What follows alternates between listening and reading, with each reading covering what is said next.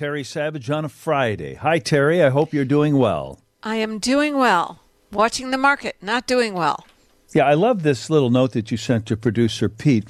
You said, "Let's have a brief look at the why the market is worried. Basically, that the economy is strong and inflation remains an issue. But that's the that is the dual edges of the sword that we've been talking about for months now. The economy is strong and that's bad." Yeah, isn't that weird? But the fact is, the whole world started out in January saying, you know, the Fed's almost done. Will they really beat inflation? They'll be lowering interest rates one of these days. The economy's slowing, and the market soared in January. Remember the January indicator? As the market goes in January, so it goes for the rest of the year. Hey, we're back in a bull market. And then all these reports consumers are spending. Inflation is built in. Home depot says yeah our profits weren't so good because of our labor costs. Oh my goodness it's getting built in. It's inflationary. They'll raise prices. And then the fed will have to raise rates again. And in the last couple of days a few fed governors have come out and sort of confirmed that the minutes from their last meeting. And we now know that Jay Powell is going to be tough. And so I, am writing a column. I'm thinking of starting it with, remember uh, Clint Eastwood, Do You Feel Lucky? That's Jay Powell in the market. You want to go up? Do you feel lucky? And the market's going, eh, I don't think so. We're down another 460. It's funny because a lot of this talk seems to have been more of an academic exercise, but now some of it is coming home to roost. Prices are still high and the market is starting to get shaky, isn't it? Yeah, we had another indicator, the personal consumption index. Um, that's something the Fed looks at. It measures inflation in a way, and it too came in today a little bit stronger. So I nobody's doubting Jay Powell's willpower to keep at this, and the other Fed governors are rallying round.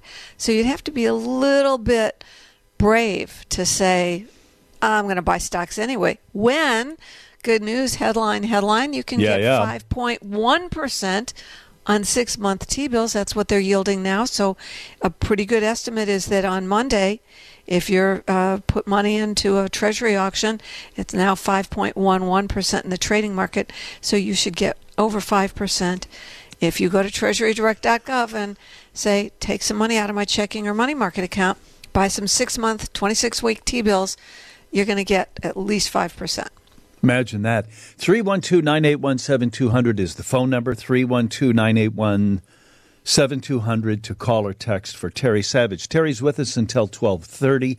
So if you've got a question about anything, and particularly that, this is your chance to call or text. Uh, you know, the phone lines lit up for weeks. You remember when the T-bills were yielding over four. Now we're over five. So I would imagine people are still going to be very interested in that vehicle, Terry. I know there's a lot of interest every time I bring it up. You see, the funny thing is, we've all been trained well, you want to keep your money safe, put it in the bank. The banks are saying, we don't need to accumulate a lot of money. We're a little worried that the Fed's serious and that there might even be a slowdown and maybe still even a recession. So we're not anxious to make loans. So we're not trying to attract money. We're not giving away any toasters and we're not posting our great high rates. So everybody's kind of like stuck. And there is no sales department for treasury bills. I mean, nobody's, no brokers are out selling those. There's no commission in them. It's something you have to do yourself, and you can do it. It's a hundred dollar minimum, and if you don't know how to do it, go to terrysavage.com. There's under links, financial links. It's called How to Buy Treasury Bills. You can do it. It's online. It's safe. It's IOUs from the government. It's the safest thing you can buy, and you can get your five percent for six months. We don't know what it'll be at the end of six months. Yeah. But then you'll renew them. 1215. Okay, uh, we'll pick up some phone lines 312 981 7200 after we check a couple of things, including how the weather and the markets are doing. Bob Kessler, go. And I should also say I did the T bill thing, and the hardest part was just getting my bank account entered in correctly. It was very easy, so thank you, Terry. Terry, you ready to take some calls from our listeners? I love that. Let's do it. By the way, before we do, and let's do that, but one of them is is our own Bob Kessler, who said he took your advice. He signed up for the T bills. What were what was the problem in signing up, Bob? It, it wasn't really a problem at all. I just the only hiccup was my own human error in typing in the wrong bank account number because you have to type it all in. So Oh, that's well, just to say it's easy. Yeah, I did it in maybe five or ten minutes. so you and then you do you physically transfer the money, Bob? Uh, uh, No, I did it like all with your- online. You- well, you- uh, that's what I mean. But I mean, or do do they come and grab They it? They come and you- grab it. You put in your, your bank account number where the money is, and then they, they go and get it. let's be clear about it. It's easy to open an account. You need your name, social security number, and your bank account number and the bank routing number, which is Yeah. the seven digits before your account number at the bottom of your check, or you can call your bank and ask for the routing number. Oddly, I had that online. memorized. Yeah, that's that, that's something we'll all know now. Nobody ever Wow. knew that. Wow. And then you go to buy direct. There's a tab. You've got your account open. It says confirm. This is where the money's coming from and going back to. Yep, re- all set. Then they, there's another tab. It says buy direct, and there'll be a list. It'll say 13 week T bills next Monday, the Monday after that, the Monday after that, 26 week T bills. You want to do this next Monday, the Monday afterwards, and you click on it and say, okay, next Monday I have a thousand dollars, and I want it that 26 week, six month T bills, the next Monday auction. You do not know what the rate's going to be, but I'm telling you, we're now Friday, and it's going to be about, I would bet that it's going to be at least 5%. And so you say, yep, five, uh, that sounds good to me. They don't tell you what the rate will be. I want to buy $1,000 worth. You click down, they say review your transaction, confirm, review your transaction, submit. And then Monday afternoon, they're not going to take the full thousand dollars out. They're going to leave you with fifty or sixty or whatever the interest rate is dollars, six percent for I mean sorry five percent for six months. The money that's the interest actually stays in your account, and they take Yeah. an odd amount out. At the end of six months, they'll drop the thousand dollars back in. However, when you place your order, it says, by the way, do you want to automatically renew those? How many times? Yeah, I'm not going to use this money. Whatever it is, six months from now, renew it or renew it three times for the next, you know, year and a half or whatever. So it's so easy to do. That's all you have to do. I promise you. Grandmas Is can there do is, it. is there a ceiling on how much money you can put in? No, people think there's a ten thousand dollar ceiling because that was the I bonds, but people put millions of dollars in Treasury bills And or a hundred dollar minimum. And then what about getting it out? If Yeah, you- yeah. at the it's end, the chicken well, money, so right? if you have said at the end, no, don't automatically renew it, then the day they mature, your full thousand dollars will drop back into the account. That's your money market account or your checking account. You can spend it. So you buy some this week and some next week and some the week after. So they're staggering the maturities. So, but I'm I'm just wondering. But you can't get put a- it out in between. Right. This is a very good point. You're committed for six months. You cannot really get it back for six months. So leave some money in your money market fund in case you're thinking about that you might, I don't know, mail your, whatever you might need to do. You need some liquidity, but you're trading a little bit of illiquidity, six months of commitment for a nice high rate. But six months doesn't sound completely illiquid to me either. I mean, No, and if you thought, well, okay, we're going to close on our house this summer, you'd buy uh, 13 week bills, three month bills, but the yield on those is lower than on the six month bills. In fact, Right. let me look right well, so the longer, you. right, the longer you put the money in, the higher Yeah. the rate, Terry. Three month bills today are trading at 4.84%, and six month bills at 5.11%. What rate if did you need get, in Bob? Three months, that's not bad. It was a couple weeks ago. It was in the mid, you know, four and a half, I think, or something. Whatever it was a couple of weeks ago. Two years now trading at 4.8%. That auction doesn't happen every Monday, it comes up once a month. And 10 years, the reason mortgage rates are creeping back up again is because when we started talking about this 10 year notes a, a couple of years ago were half of 1%. That was like no interest. Today they're 3.96%, approaching 4% on the 10 year Treasury note. When you think about that, um, if you're willing to lock it up, uh, or at least that's what the banks use also to set mortgage rates. So rates are creeping up. The whole idea being the Fed is going to have to stay tougher for longer. Let's do questions. Annie, you're on WGN Radio with Terry Savage. What can we do for you? Hi. Hey Terry, how you doing? Love your advice. Um, Yeah. So I took your advice and I got the I bond for you know ten thousand dollars. That's the maximum. Um, what I thought I heard you say was like even if you put it in between in the middle of the six months, you can get the full. Yep. Um, but I only got like one hundred and fifty dollars Oh, okay. from Wait. ten thousand dollars. Hold on. Don't worry about that. Here's the deal with how I bonds pay. You are going to get, first of all, you got the 9.32%, I think it was, that was so terrific that ended on November 1st. You get six full months of that interest. But the interest doesn't drop into your Treasury direct account on I bonds until about the fourth or fifth month because they have that three month waiting period in case you were ever to withdraw before. That's an interest penalty if you were to withdraw before five years. And then there's an extra month that takes them to get it organized, to get it into your account. Do not worry, you will get the full six months of that high rate, and then the current 6.89% will apply even though rates will change again May 1st, they might be a little lower, maybe not. Let's see how inflation does. But you will don't look at the dollar amounts in your account yet. You're not going to cash this in for five years. That's when you'll pay taxes, and you're going to get all the interest that's due to you. It's good to hear. Annie, I hope that helps. Don, you're on WGN Radio with Terry Savage. Hi. Hi. I filled out the forms the other day to um, get the bonds, and when I got all done, it said there was a hold placed on my account because they couldn't verify the information, and I had to fill out an extra form five four four four and get it authorized or notarized and send in, and then it would be up to at least thirteen weeks before I would get approval. Is this happening to other people, or did it? I'm I'm trying to figure out. Did, were you buying savings bonds? Yeah, the Treasury Direct account. Yeah. I was just setting it up to get an account. Right. Tell you what. Tell having- you what. Tell you what. Go to terrysavage.com. I see all the posts before I answer them and publish them. Put your name, your email, your phone number in it, and give me the, all the information you got. Tre- Treasury is one place where I have a really good friend who uh, let me have them look into it. Okay. That's why we have Terry Savage. Good luck to you, Don, and do what she said. And Terry, that's all the time we have today. So let's kind of pick it up here next, Wednesday and Absolutely. answer more of these kind of questions. If you've got questions about T bills or I bonds, and you will, Terry Savage on Wednesday. Thank you, Terry. Thanks, John. With all the good investment advice that you just got from Terry Savage about I bonds and T bills, here's another category for you to think about ETFs. You've heard about those before.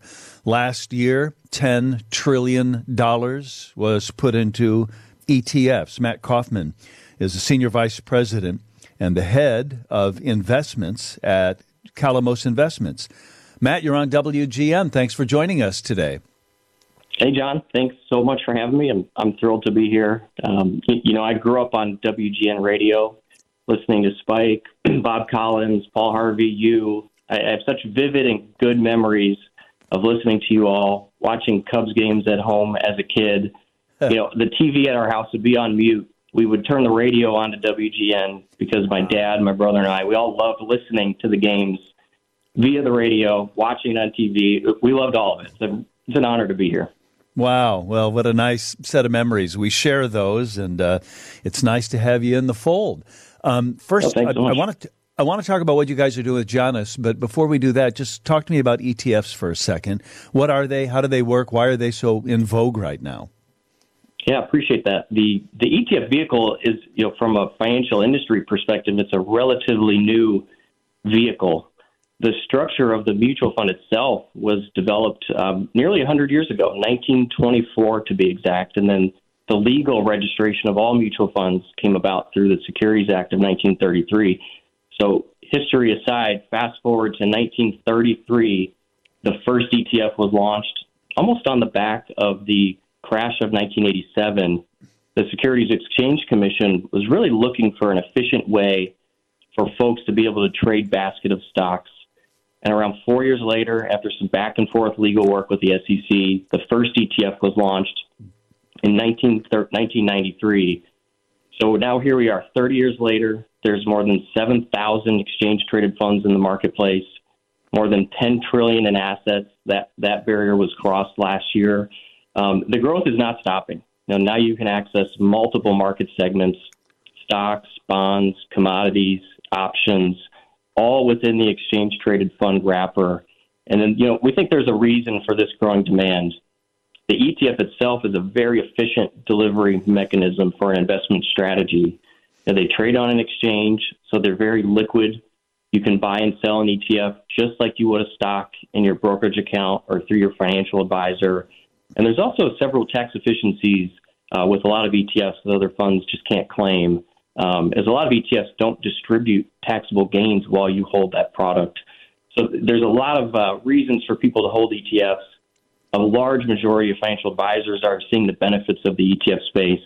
Um, so we're seeing a, a, tremendous demand for this type of product going forward. Well, distinguish them for us from mutual funds. How is an ETF different than a mutual fund?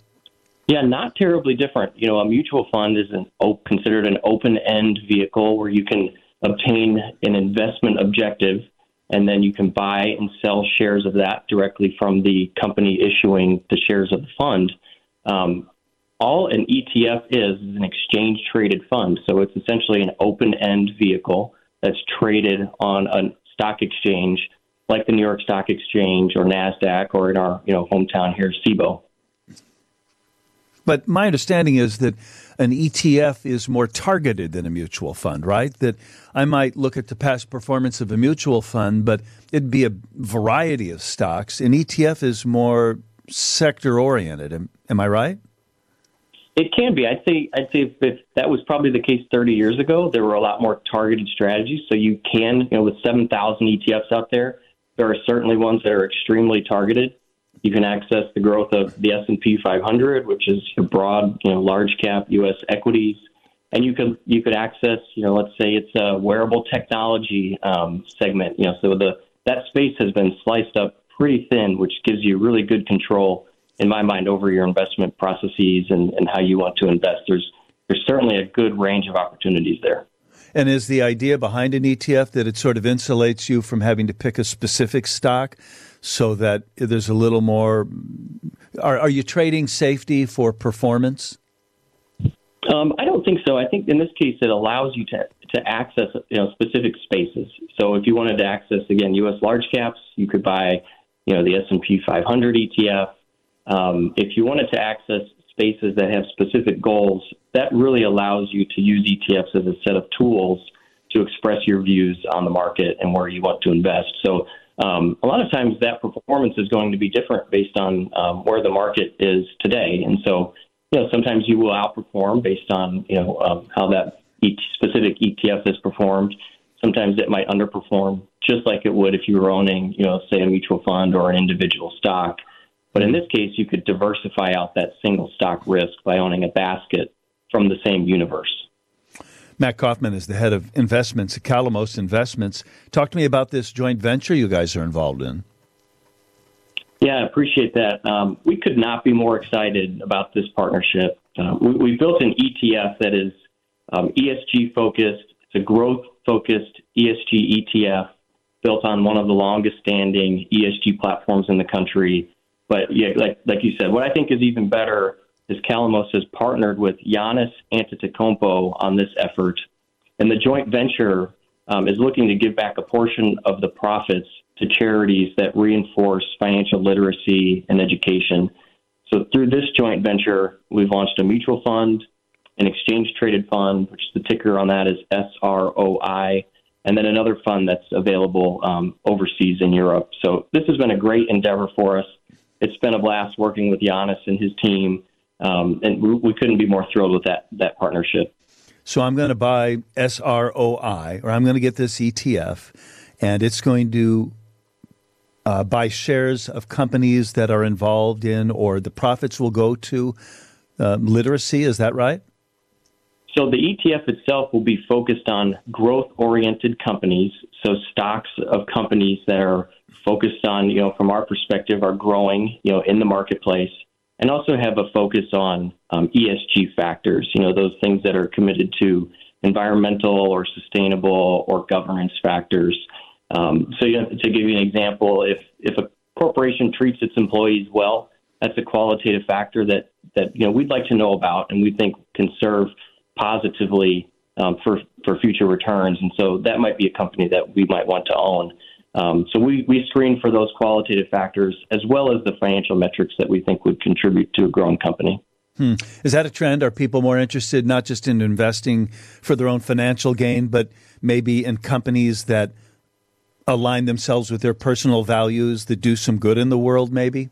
I, I think so. We, have definitely seen a, a, trend toward that um, over the last 10 years or so. Um, it's it's a, a large trend in Europe and in the U.S. as well investing in companies, um, you know, with good causes that are giving back to the community, that are sustainable, yeah. and, you know, that continue to grow. And, and we think, you know, that actually contributes to positive returns over time as well. And you describe those as you describe those as ESG ETFs. What does ESG stand for again? Sure. ESG is uh, an acronym for environmental, sustainable, and governance. So those are three factors, broad yeah. factors that the CTF would screen for. So if I want to get involved in this, then what do I do? If I want to put some money there, help myself, help this out, what do I do? Yes, just like you would buy any other ETF, you can buy shares of SROI on your brokerage account. Um, you could also go to your financial advisor, and I would uh, recommend doing that as well, and incorporate um, potentially incorporate SROI as part of your overall allocation mix. But good financial advisor would be a great help on that front. Well, you've been a great help, Matt Kaufman. Hey, listen, for a guy who used to listen to WGN radio, you fit right in. It's nice to have your help today. Oh, it's been a blast. I appreciate you having me. He is the head of ETF investments at Calamos. You can click on Calamos, C A L A M O S dot com. That's Matt Kaufman. More business news with Steve Grzanich. Start your timer. It's time for the Wintrust Business Minute, sharing Chicago's business news of the day. Corner Bakery has filed for Chapter 11 bankruptcy protection. The fast casual breakfast and lunch chain has 20 locations in Illinois, including eight in Chicago. Most of the local locations are in the loop. Crain's reports the slow return of workers in urban areas has hurt the company financially. Only about 50% of workers are back in their downtown offices. Corner Bakery has also seen a dramatic drop off in corporate catering. The chain was once owned by Lettuce Entertain You. It's now owned by a company based in Pennsylvania. Illinois has earned another credit upgrade. It's the seventh upgrade while J.B. Pritzker has been governor. S&P Global Ratings upgraded Illinois to an A minus from BBB. The rating of states' bonds is a measure of their credit quality. A higher bond rating generally means the state can borrow at a lower interest rate. Even with the improved rating, Illinois ranks 49th ahead of New Jersey's BBB. Most states are AA or better. I'm Steve Grzanich, and that's your Wintrust Business Minute. Okay, now the much anticipated star studded business of food with Steve Alexander. Mm-hmm. Happy Friday, and we're sponsored by the Chevy Silverado HD. Experience your life in HD. Visit ChevyDriveChicago.com. Okay, let's begin with our buddies Orion Samuelson and John Williams talking about whether almond milk ought to be allowed to be labeled as milk. I like to point out every time I walk by the dairy case and see almond milk and I see soy milk. And, I've never milked an almond tree or a soybean plant in my life. So, uh, well, they have little teeny nipples. You should try. It's not easy to do, but it's. it's not oh, I hope this doesn't cause a rise in Big O's blood pressure. But the Food and Drug Administration, the FDA, has issued proposed rules that would allow almond, soy, oat, and other fake milks to continue to add milk to their names because the FDA says it's a common and usual name. Uh, this may be much a moo about nothing, as it's only a draft and may or may not become a rule. Public comments are being taken until April 24th, and the FDA has managed to make both the dairy industry and the fake milk industry unhappy. The dairy people say milk is from animals, period. But they like the FDA's recommendation that the pretenders have to list on their labels the ways in which they are deficient to real milk, things like calcium, magnesium, and vitamin D. The plant based people say that information is not necessary. And the FDA argues that nobody's being fooled by plant based beverages calling themselves milk, so it's basically a moot point. Or is that. A moo point? Yeah, it's like a cow's opinion. it just doesn't matter. It's moo. Thank you, Joey. By the way, almond milk is the most popular fake milk, but oat milk has been closing the gap. And when it comes to sales, fake milk in the past year, $2.5 billion. Real milk, over $12 billion. Okay, Big O, one more time. There is no such thing as almond milk. Because you don't milk an almond. Thanks, Big O. And coming up on Monday's Business of Food, Ukrainian farmer Nick Gordachuk will check in from Kiev on how life and farming are going a year after the Russian attack began. That's the Business of Food on 720 WGN. Couple minutes left on the Wintrust Business Lunch. Let's spend them with Jeff Infusino, who is the president of Camp One Step. Hey, Jeff, you're on WGN. Tell us about Camp One Step. What do you guys do? Hi, John, and thank you very much for having me today. I appreciate sure. it. Uh, Camp One Step, we're a nonprofit based in Chicago. Uh, we've been around since 1978, and we run free year-round programs for children who've been di- diagnosed with cancer and their families. Is it Um, a we know specific that camp? cancer Yeah. has been. I'm, I'm sorry. Go ahead. Uh, well, no. I, I, just tell tell me about the camp. Is it one specific location, or is it a, is it a physical place we're talking? Sure. We have 11 different programs. We go different places. Uh, Wisconsin, we have actually we have 30 campers in Park City, Utah right now, um, skiing in mountains, double diamonds, and, and having a great time. But also, you know, we do things that are a little bit different. Uh, I'll speak to the Utah program that's going on right now. We have adaptive skiing, so kids that are um, legally blind or if they are in wheelchairs, they can still ski. Um, the whole point behind Camp One Step and our 11 programs is about giving kids the opportunity to be themselves, even while they're in treatment or when they're out of treatment. Is it a little like uh, Make a Wish that way? It's a, it's different than Make a Wish because Make a Wish is, is a great organization and it's this where pick where you want to go.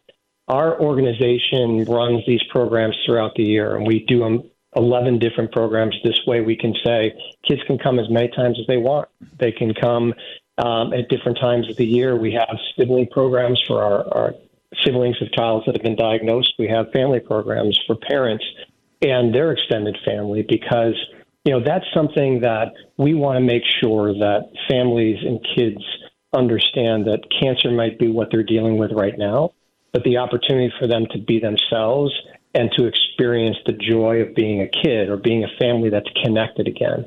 Because cancer itself can cause disconnection darkness isolation uh, not just for the patient but for uh, everyone involved. And the important thing that we do is we run these programs annually.